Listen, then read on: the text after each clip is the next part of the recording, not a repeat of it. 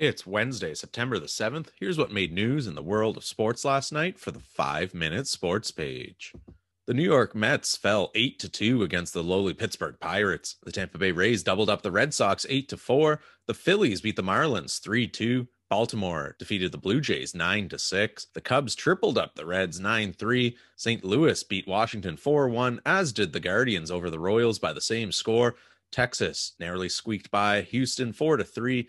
Colorado needed extra innings to beat the Milwaukee Brewers 10 to 7 on a night where Brewers outfielder Christian Yelich hit a 499 foot home run into the third deck at Coors Field, marking the third longest home run since StatCast started tracking homers back in 2015. The Angels beat the Tigers 5 4 in extra innings. The Braves beat the Athletics 10 9 in a track meet. The Mariners shut out the White Sox 3 0. The Padres got past the Diamondbacks 6 5. The Dodgers got revenge against the Giants 6 3, and the Twins versus Yankees was ultimately postponed. In WNBA playoff action, the Connecticut Sun easily took care of the Chicago Sky 104 to 80, tying their best of five series at two games apiece, setting up a winner go home game five. The Sky, who were largely kept in check, were led by Kahleah Copper with 16 points, as Candace Parker had 11 points, nine boards, and four assists in the loss. Meanwhile, Courtney Williams and DeWanna Bonner each had 19 points for the Sun to power them to victory in game four.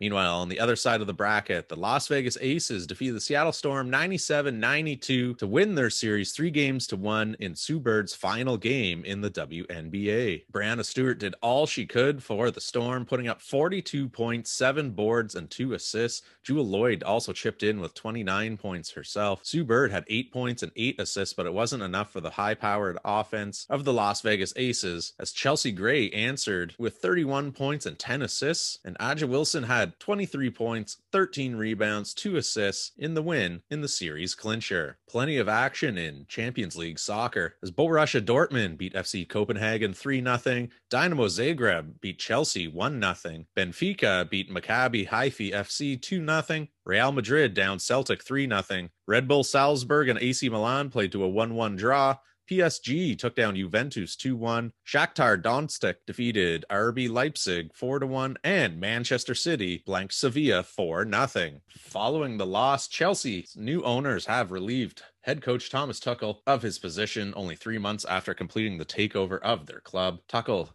who had his 100th and final game in charge of Chelsea recently, suffered a 1 0 Champions League loss to Dynamo Zagreb and was reportedly informed of the club's decision on Wednesday morning. The club has not announced a replacement as of yet. However, Brighton's Graham Potter, Mauricio Pochettino, and Zinedine Zidane are reportedly on the shortlist of candidates being considered for the prestigious position. In hockey news, the Montreal Canadiens have signed forward Kirby Dach to a four year, $13.5 million contract. Dach, who had 26 points in 70 games last season with Chicago, was acquired this offseason by Montreal.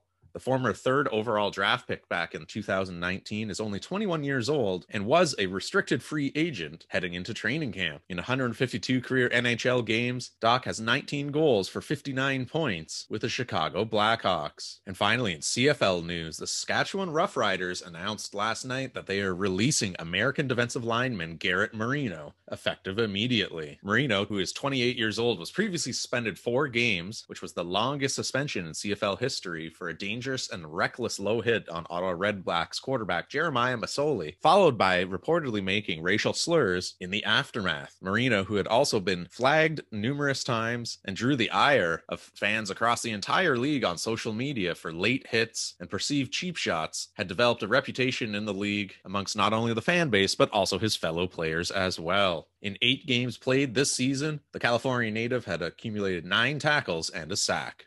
And that's what made news in the world of sports last night. For the five minute sports page, I'm Kyle Skinner. Make sure to like, share, subscribe. We'll see you again tomorrow.